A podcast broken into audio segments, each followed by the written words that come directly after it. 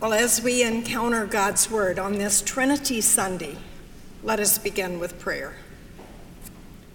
O gracious God, Father, Son, Holy Spirit, you promise to not only lead us into truth, but to enlighten our hearts. May it be so with the words this day. Amen. Our first lectionary text is taken from Psalm 8, that beautiful, beautiful psalm that celebrates all of God's glory and, and God's given dignity of humans, the importance that God placed on human beings. Here from Psalm 8. O Lord, how sovereign, how majestic is your name in all the earth. You have set your glory above the heavens and out of the mouths of babes and infants you have found a bulwark because of your foes to silence the enemy and the avenger. But when I look at your heavens, the work of your fingers, the moon and the stars that you have established, what are human beings that you are mindful of them, mortals that you care for them? You have made them a little lower than God and crowned them with glory and honor.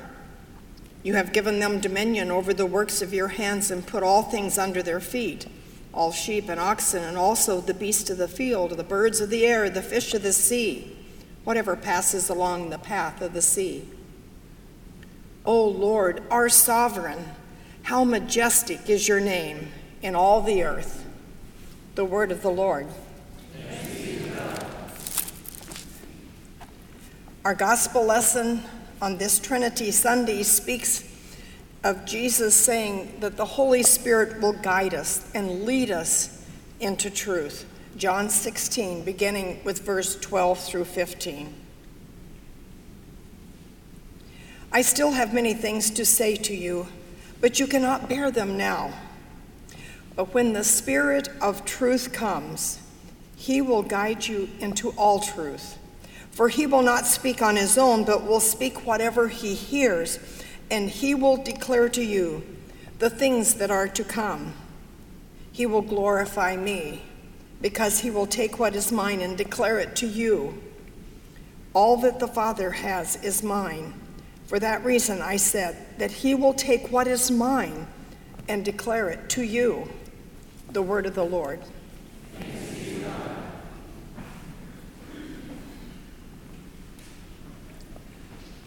Well, I can sort of resonate with the man who said, I only attend church once a year.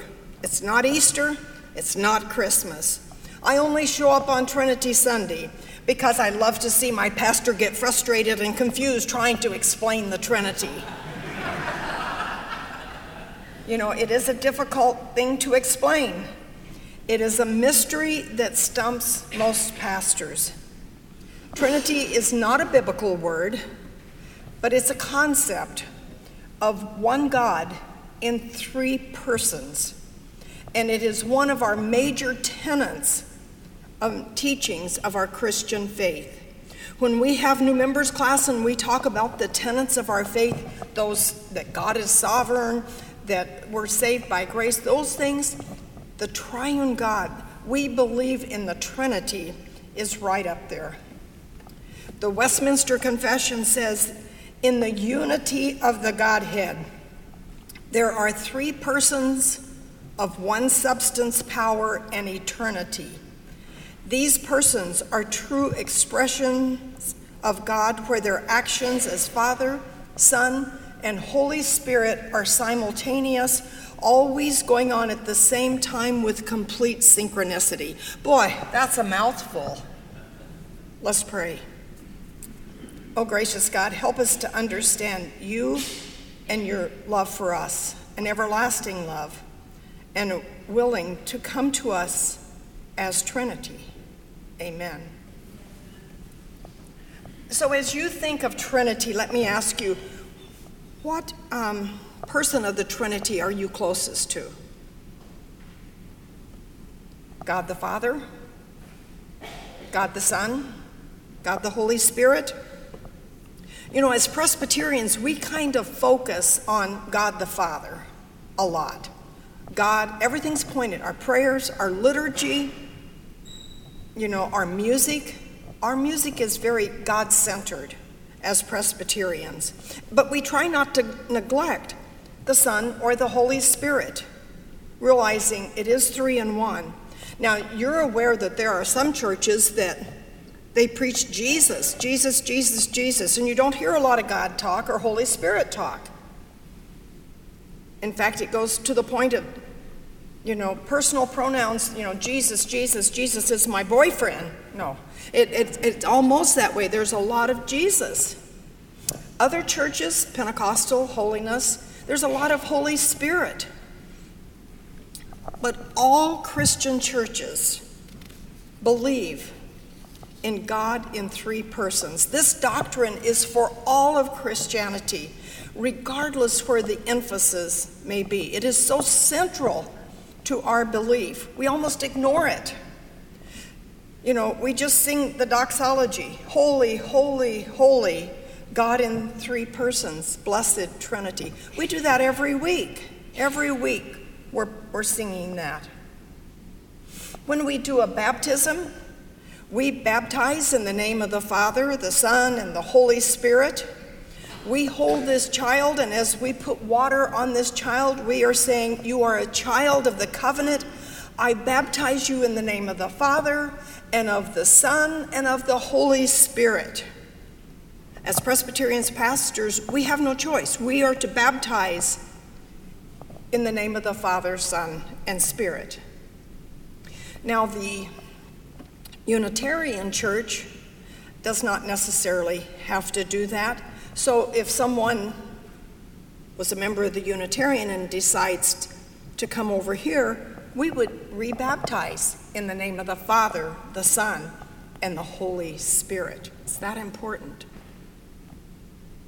Also, every week at the end of the service, whoever is preaching will do a benediction. There may be a charge before the benediction, and the charge says, Go forth and change the world. It's a, it's a, it's a charge to you. And then it concludes with a benediction that is Trinitarian. May the love of God, the grace of our Lord Jesus Christ, and the communion of the Holy Spirit be with you now and forever or just the Father, Son, and Holy Spirit. Bless you.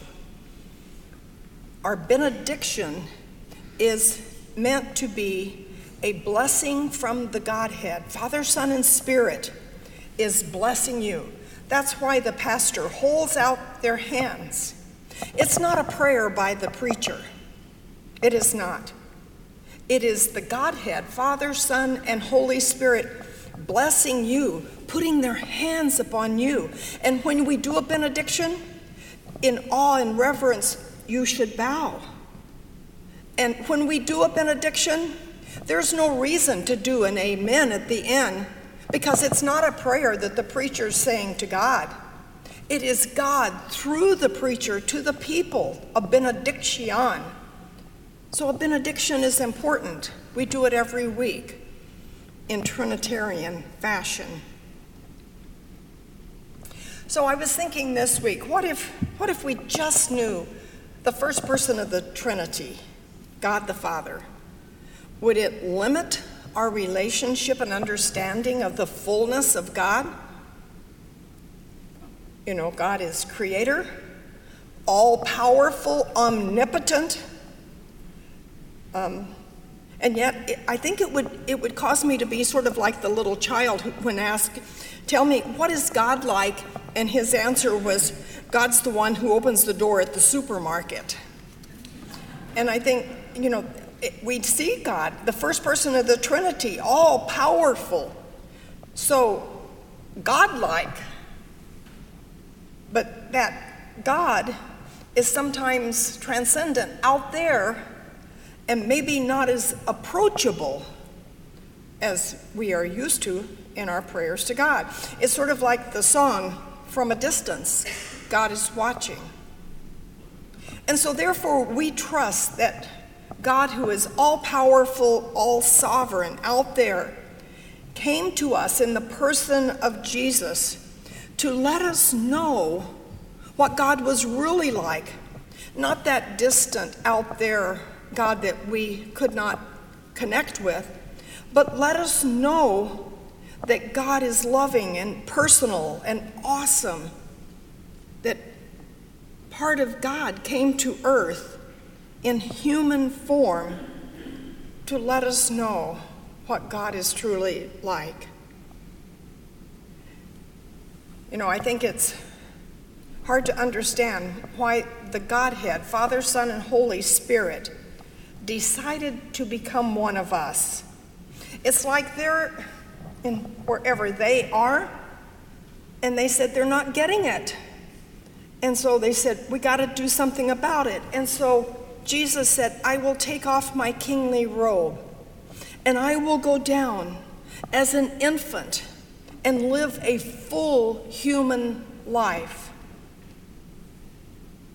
I think our faith would be so anemic if that had not happened. To see Jesus fully human and fully divine, God came down to experience life. He came as an infant who cried and had to be fed. And he grew up in a family and had to learn about relationships and sharing.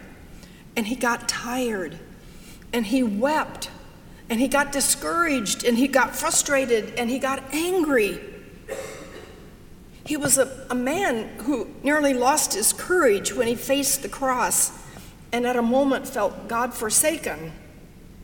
He was a man who faced every temptation that we face, but without sin because he is divine. The second person of the Trinity. And still, the doctrine of the Trinity means more than that. God did not come into our world 2,000 years ago to just leave us with a memory. Trinity means that God, the Holy Spirit, the third person of the Trinity, is present with us, is our advocate, goes to bat for us, is the one who is praying for us with groans and sighs too deep for words. When we cannot get those words out, the Holy Spirit intercedes for us. The God who comforts us with a comfort so that we can comfort those with the same comfort we received. The God who comforts us, and it's not putting a blanket around us, a comforter and it's not giving us two aspirins and say, lay down, get over your headache. The God of comfort, that word, means that we have been knocked down, and that God stands us back up on our feet, makes us strong again, so that we can go forth and comfort others with that same strength that we have received. Now, the Bible does not say that the God of comfort is going to take away our suffering. it says it will be with us in our suffering, comforting us, making us strong. Now, in preaching, I don't use a whole lot of Greek and Hebrew words. That was not my favorite subject at seminary. But there was one word I just loved, and that word is perichoresis. Peri, perimeter, think of that around the edge. Choresis, uh, the literal word, means dance.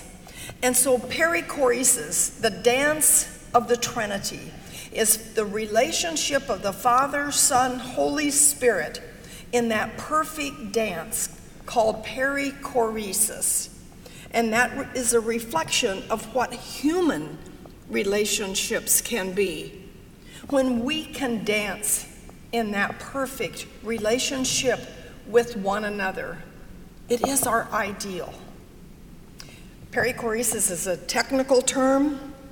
It's called, it's about three pe- people of the Trinity, and it was first coined, I think, in the seventh century by John of Damascus, and then suddenly it was rediscovered or given recent currency by a theologian, contemporary theologians. One was Jürgen Moltmann. Perichoresis, as he explains, shows us the Godhead, that the God in the perfect dance is inherently social, self giving, empathetic, ador- adoration of one another, which brings to the dance. That perfect relationship or dance of the three in one says that in that relationship there is no above and below. There is no first, second, and third person of importance. You don't put God, Jesus, and Holy Spirit. It's the dance. No ruling or controlling or being ruled or controlled. No position of privilege to be maintained over against the other. No question of conflict of who's in charge. No possible rivalry or competition between the competing individuals. No need to assert independence or authority of one over the expense of the other. In this perichoresis, there's fellowship, community of equals who share all that they have, all that they are with each other, living for each other in a mutual openness, love, and support. That is the inner circle of the Godhead. The doctrine of the Trinity is a holy mystery that we do confess. It is not a mathematical problem that we try to solve. When I think of the Trinity and I think of Psalm 8, and you consider the Godhead and human potential, we, in a relationship with one another, have been given that by God. It says that God, the, it says, we created man and woman in our image. And in that, that's relationship symbolized in the perichoresis. When the scripture from Psalm 8 says that when I look at the heavens, the work of your fingers, the moon, the stars, that you have established, what are humans that you're mindful of them, mortals that you care for them, yet you have made them a little lower than God and crown them with glory and honor. That's what the perichoresis has done for us. So, my challenge to you is can you look at the Trinity, the dance of the perichoresis, and, and see that as our model, our quest for how we can live together, that we can serve one another, we can liberate, we can reconcile, we can empower others, and we can break down barriers between the powerful and the powerless between the superior and the inferior. We can have relationships where there is not patriarchy or matriarchy or authoritarian control, but create communities where there are equal partners who serve each other and not just themselves. We can do this because we are not on our own. We rely on God the Father, the creative power, God the Son, redeeming love, and God the Holy Spirit's presence with us every moment of every day. God, though one, can truly be experienced in more than one way. Amen.